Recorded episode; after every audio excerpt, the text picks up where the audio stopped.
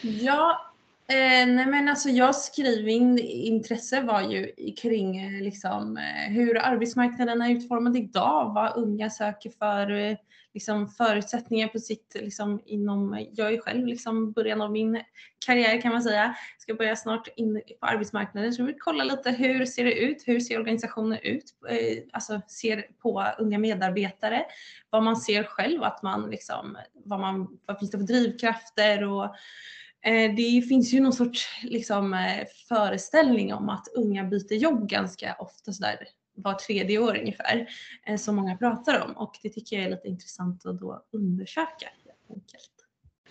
Ja men det, det, då förstår jag, då, då förstår jag, eller det förstår jag kanske innan också, men just, just det där att eh, det här snacket som är lite i, i bloggar och i media liksom att eh, den nya generationen eh, mm. är lite sådär eh, lyckosökande eller triggersökande. Eh, mm. Alltså den, är det verkligen så?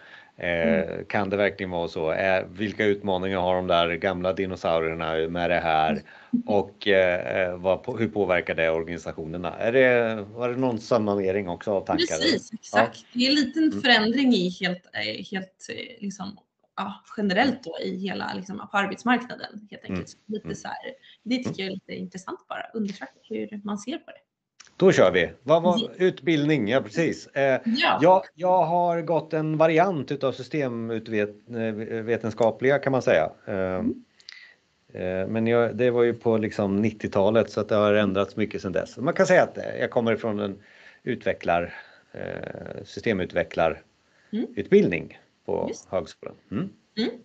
Och eh, din nuvarande arbetsroll då? Vad har du, vad har du för arbetsroll och det, vad är dina liksom, arbetsuppgifter idag?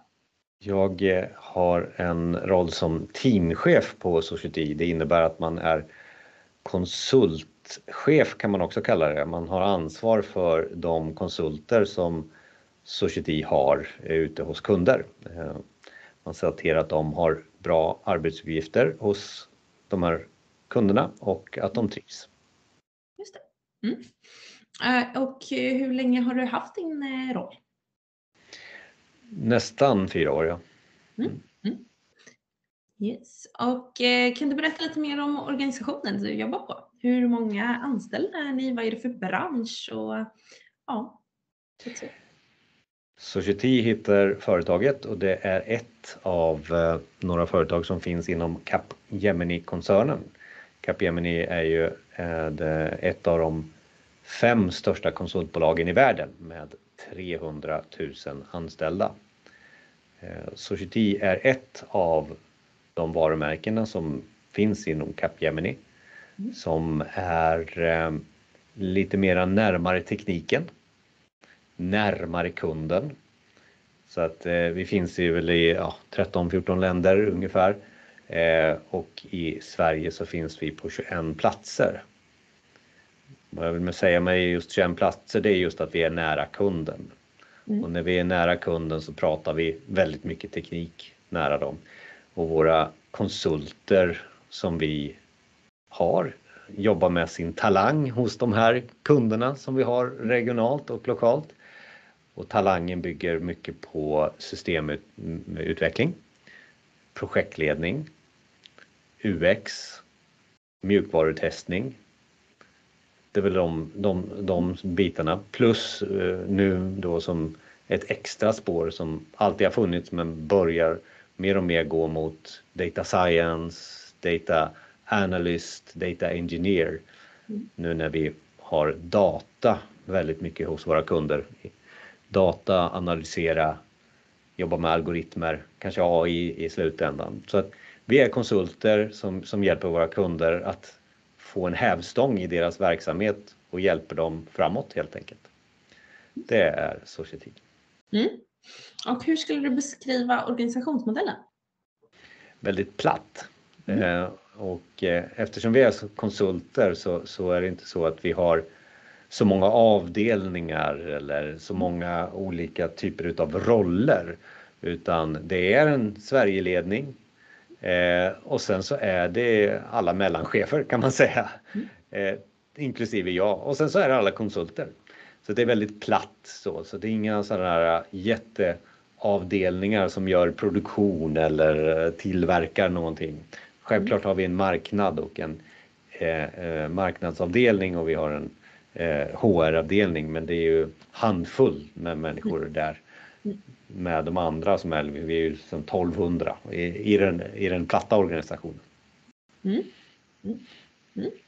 Härligt. Och de konsulter då som du har under dig, vad har de för bakgrund? Har de någon utbildning inom sina områden eller? Ja, alltså alla de som vi har kan man säga har någon form av högskoleutbildning eller universitet. Mycket av de som jobbar med systemutveckling har väl en datavetenskaplig utbildning bakom sig. När det gäller U X så kan man ha beteendevetenskap kanske bakom sig eller media i någon form på högskolan. Mm. Och när det gäller projektledning då kanske man har en lite bredare universitetsutbildning i utbildning eller liknande. Eller systemvetenskap också för den delen. Mm. Så det är en blandad skara, men återigen, vi är ju nära tekniken, så ett teknikintresse på något sätt behöver man ha, eller ett I T-intresse. Mm. Mm. Yes, ja men super, det var lite de frågorna inledande och sådär. Jag tänker att vi går in på temat ledarskap nu, eh, som är lite av ett huvudtema eh, då i, eh, i min uppsats också. Så jag tänkte fråga dig, eh, vad betyder ledarskap för dig? Ledarskap för mig och ledarskap för den rollen jag har nu är inte ledare utan coach, brukar jag säga. Och det handlar ju om att konsulter är ju oftast sina egna ledare. Man är nog inte konsult om man inte har kunskapen om lite ledarskap, ledarskap i alla fall över sig själv. Så. Och då kommer det väldigt mycket sådana dialoger med in i, i, i mitt ledarskap. Mm. Eh, hur ska jag tackla det här? Hur ska jag göra det här? Inte så mycket detalj så, eh, på gör det här, eh, gör inte det här. Utan det är mera en coachning, en dialog, en kommunikation. Mm, just det. Um, och vad skulle du säga i din roll är det viktigaste gentemot de konsulter du har?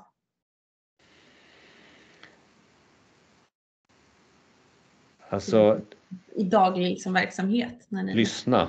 Mm. Mm. Ja. Mm. Absolut. Ehm, och hur tror du att dina medarbetare eller de konsulter då att du jobbar med upplever dig eh, som coach då som du kallar? Mm. Nej, men jag tror man upplever mig som, eh, alltså det är ju lite jobbigt eh, ändå att vara eh, så nära mig tror jag, för jag, jag har så mycket idéer kanske. Men jag tror också att, jag hoppas verkligen att de känner att de har det stödet som behövs. För vad jag menar med stöd är ju inte bara i sin arbetssituation, utan att man, man känner att man, ja men nu, nu har jag problem här, alla är sjuka hemma, min familj, alltså att man känner att man har det här att jag är, I got you back lite. Så det hoppas jag verkligen att man, man, man känner mer än att jag ska leda och puffa på dem arbetsmässigt. Mm. Mm. Eh, och eh, i din roll, vad ser du för möjligheter och utmaningar idag? Utmaningen är alltid i våran värld att lära sig det senaste när det gäller tekniken för att kunna ligga på par med dem som jag leder och coachar. Mm. Eh, så att jag inte hela tiden kan, måste gissa mig fram till vad det är för någonting de De, de håller på med eller vad de, vad de kan för någonting. Alltså vara relevant i, i, i en bransch, i, en, i ett ämne som går väldigt, väldigt, väldigt snabbt. Det är en utmaning. Mm. En annan utmaning är ju också det här, eh, vilket alltid har varit en utmaning i konsultvärlden, men det är det här med att eh, alla är på olika ställen. Eh, mm. Så. Och det var, men med pandemin har ju det blivit uppenbart för många organisationer som kanske har varit väldigt vanligt för oss. Ja, det här som vi gör nu när vi pratar via Teams till exempel, eller det som man definierar som hybridkontoret. Och utmaningen där handlar egentligen inte så mycket om att jag har en åsikt om att man måste vara på kontoret eller man måste vara på ett kontor och jobba med andra, utan det är mer att jag tänker att utmaningen är att jag måste få andra att förstå att om du är hemma eller jobbar väldigt ensamt, då kommer du också minska i dina energinivåer, vilket innebär att du kommer minska i innovationsförmåga och kanske idérikedom, och det kommer också göra att du kanske inte får den fysiska och psykiska återhämtningen som du oftast får i en gemenskap. Så att jag, jag är mer där i, i mina utmaningar för, för, för framtiden. Mm. Absolut. Um, ja, nej, men det var lite det om ledarskap. Uh, jag tänker vi går vidare till temat kommunikation uh, som går lite in på uh, ledarskap också. Uh, men hur skulle du beskriva kommunikationen inom er organisation? För det första är det den som gör att vi överhuvudtaget eh, når de affärsmålen vi är, all, har uppsatta. Så det är, de är väldigt, väldigt, väldigt viktiga. Eh, och eh, att hitta kommunikationsvägar till konsulten gör ju också att de, de informerar tillbaka vad, vad är det för någonting kunden vill, vad, vad är det kunden är ute efter. Det blir någon omvärldsbevakning för oss som är viktig för våran affär. Men det är också en kommunikation mot, kund, mot, mot konsulten om eh, att det är relevant det uppdraget de är på, att de trivs där uppdraget, att de får den vidareutveckling de vill ha. Så att kommunikation är nog nyckeln för eh, mm. våran överlevnad. Mm. Mm. Och vilka kommunikationskanaler använder ni eh, och hur upplever du dem? Det är nog alla som vi kan komma åt, men väldigt mycket digitala plattformar har det ju blivit nu då. När pandemin kom igång så har vi äntligen fått en bekräftelse från kunder på det som vi i I T-branschen visste redan, att sådana här saker som vi gör nu, Teams till exempel, fungerar. Mm. Eh, och det är de kanalerna som vi, eller den kanalen som vi jobbar primärt med eh, mest just nu. Det är ju ett sånt här verktyg som Teams till exempel. För det gör att vi kan nå de kommunikationsvärdena som jag förut svarade på där eh, på ett bättre sätt, och tillgängligheten är enklare med, med, med sådana verktyg. Så att det är väl den primära kanalen eh, just nu, i alla fall för mig. Sen är det ju det här med mail. Fortfarande eh, förstås eh, och på tredje plats och kanske också sista plats kommer telefon. Mm. Mm. Mm. Um, och um, när det kommer till relation och liksom kommunikationen både me- mellan medarbetarna och eh, mellan dig då som är eh, ja, teamledare så där, hur skulle du beskriva den? Ja, det är ju utmanande, eh, återigen då. Alltså, det, det är ju inte så att eh, den blir spontan som man skulle vilja att den, den blir, blev. Eh, så att, eh, att hitta vägar och hitta möjligheter för att kunna få spontaniteten emellan oss eh, är ju en utmaning. Mm. Så för oss som är teamchefer eller mellanchefer eller vad. Så till exempel nu här nu i, i denna fredag så, så försöker vi att definiera den som Happy Friday, vilket innebär att vi bjuder på lunch, vi öppnar kylskåpet för A V här senare i eftermiddag och försöker att få så många som möjligt till kontoret. Sådana såna, ja, plattformar till möjligheter för kommunikation försöker vi alltid hitta. Just det. Och varför, varför tror du att sådana typer av aktiviteter är viktiga? Nej, men det är just det här med att, att få igång eh, gemenskapen, få igång det som jag nämnde med mig, idérikedomen, innovationsförmågan, inte dra på problem som man har utan kanske eh, spontanmötesmässigt kunna lösa dem istället för att boka ett möte eller dra sig för att ringa. Eh, mycket av det kan lösas i ett korridorsnack eller att man rullar stolen bara till den som är bredvid. Mm, just det. Och eh, hur skulle du vilja förbättra den organisatoriska kommunikationen idag? Mer tid för kommunikation. Mm. Mindre tid till administration. Mm. Yes, du fick bli slutordet för kommunikationstemat då. Mm. Jag tänker vi kör sista temat också, och det är retention då, och det innebär då hur man behåller kompetenta medarbetare helt enkelt.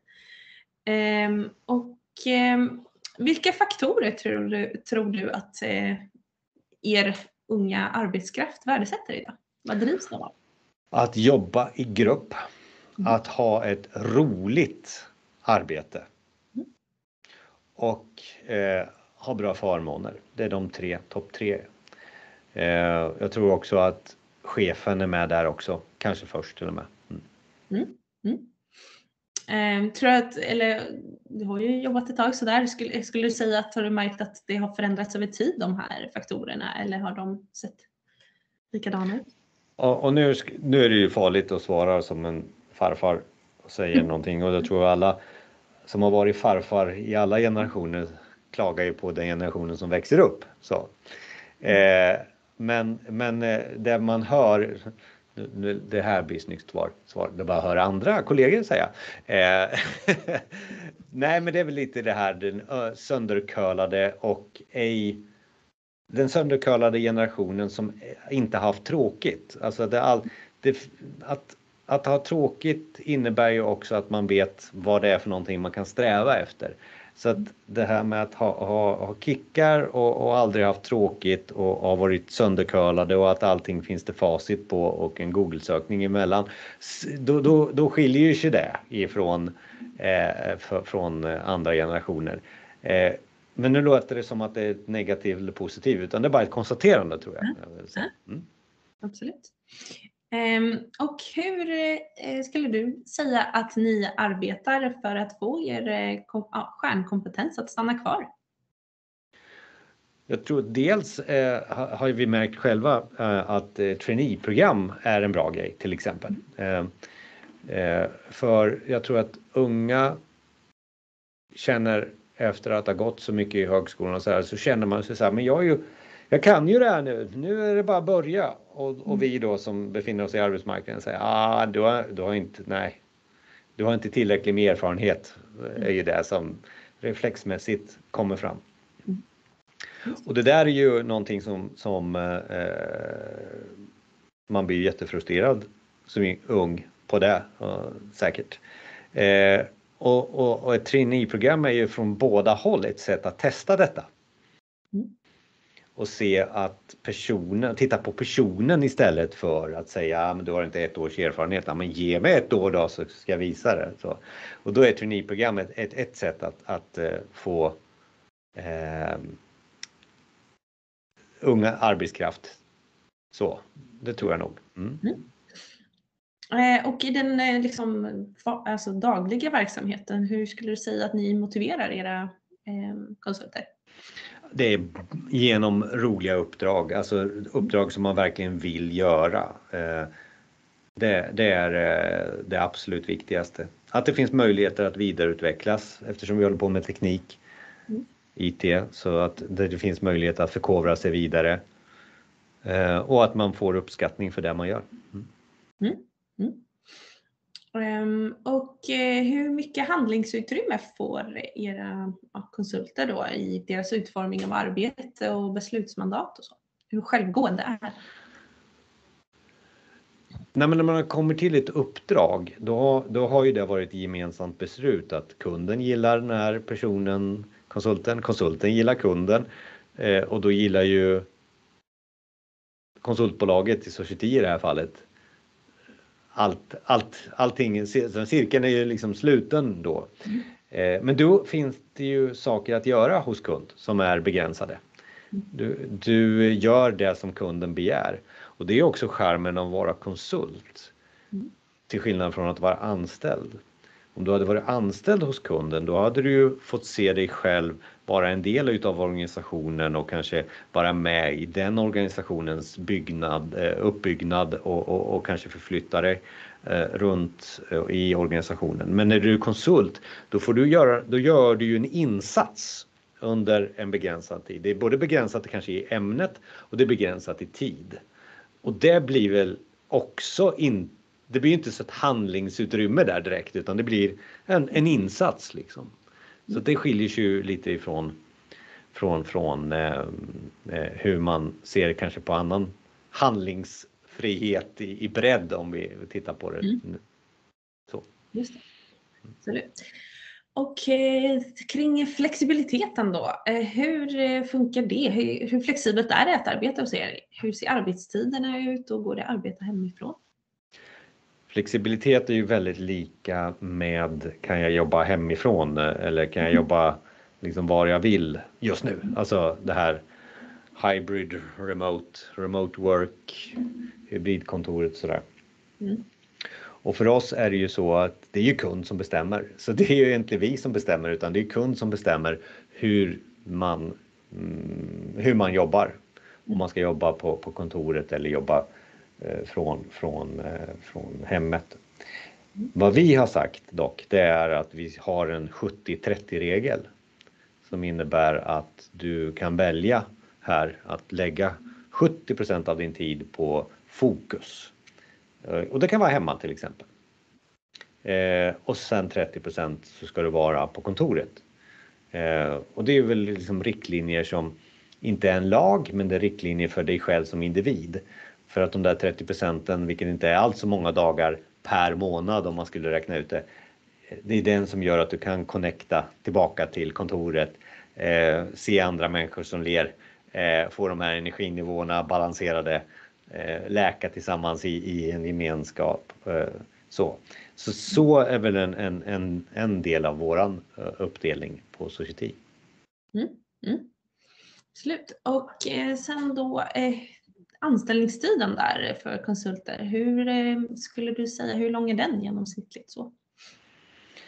Det är också beroende på hur kunden ser det. Vi fakturerar ju våran tid. Tid är det enda vi har som produkt.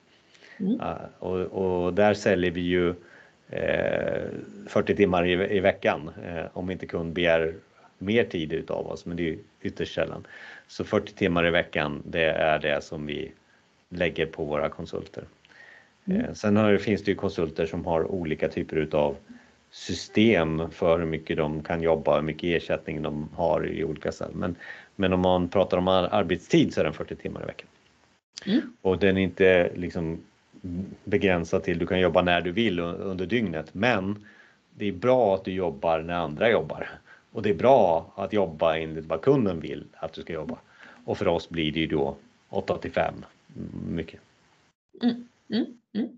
Slut. Och äm, alltså sådär när ni kollar på det, era konsulter, hur länge blir de liksom, jobbar de kvar hos er? Vi, vi, man kan säga så här, alltså konsultlivet, man, jag tror inte man är konsult i hela, hela sitt liv, det, så, så är det generellt nog inte så. Men vi kan säga så här, så här, så här ja, då är det två, fem år som brukar vara de två eh, delarna där det finns vägval. Alltså efter två år så börjar man fundera. Eller efter fem år så börjar man fundera. Och om man är med, hos oss mer än fem år, ja, då brukar man stanna mycket längre. Så. Mm. Och hur upplever du det? Mm. Vad menar du? Ja, men hur, alltså, hur ser du på den längden liksom, på anställningen? Eller så här, hur länge folk är kvar? Alltså, ja, alltså, alltså utifrån retention och sådär så vill vi ju inte annat heller att, att de stannar kvar. Eh, mm. så. Eh, och det är ju hela tiden vår utmaning. Just i konsultbranschen där är det ju väldigt mycket personalomsättning. Så att eh, jag ser ju gärna att de är med, med oss mer än fem år i alla fall. Mm. Mm. Och vad tror du den främsta orsaken är till att de lämnar? I våran bransch så är det ju så att... Eh, det är ju en tävling mellan konsultbolag, mellan kompetens just nu. Det är kompetensbrist. Så att det är ju arbetstagaren ofta som, som känner att de har en möjlighet att påverka sin egen anställning mer än kanske att arbetsgivaren kan göra det. Vilket innebär att man, man när man inte har ett roligt uppdrag eller man känner att chefen inte, då, det är då man börjar fundera. Eh, och där är våran utmaning. Eh, att vara väldigt duktiga där. Eh, för att behålla.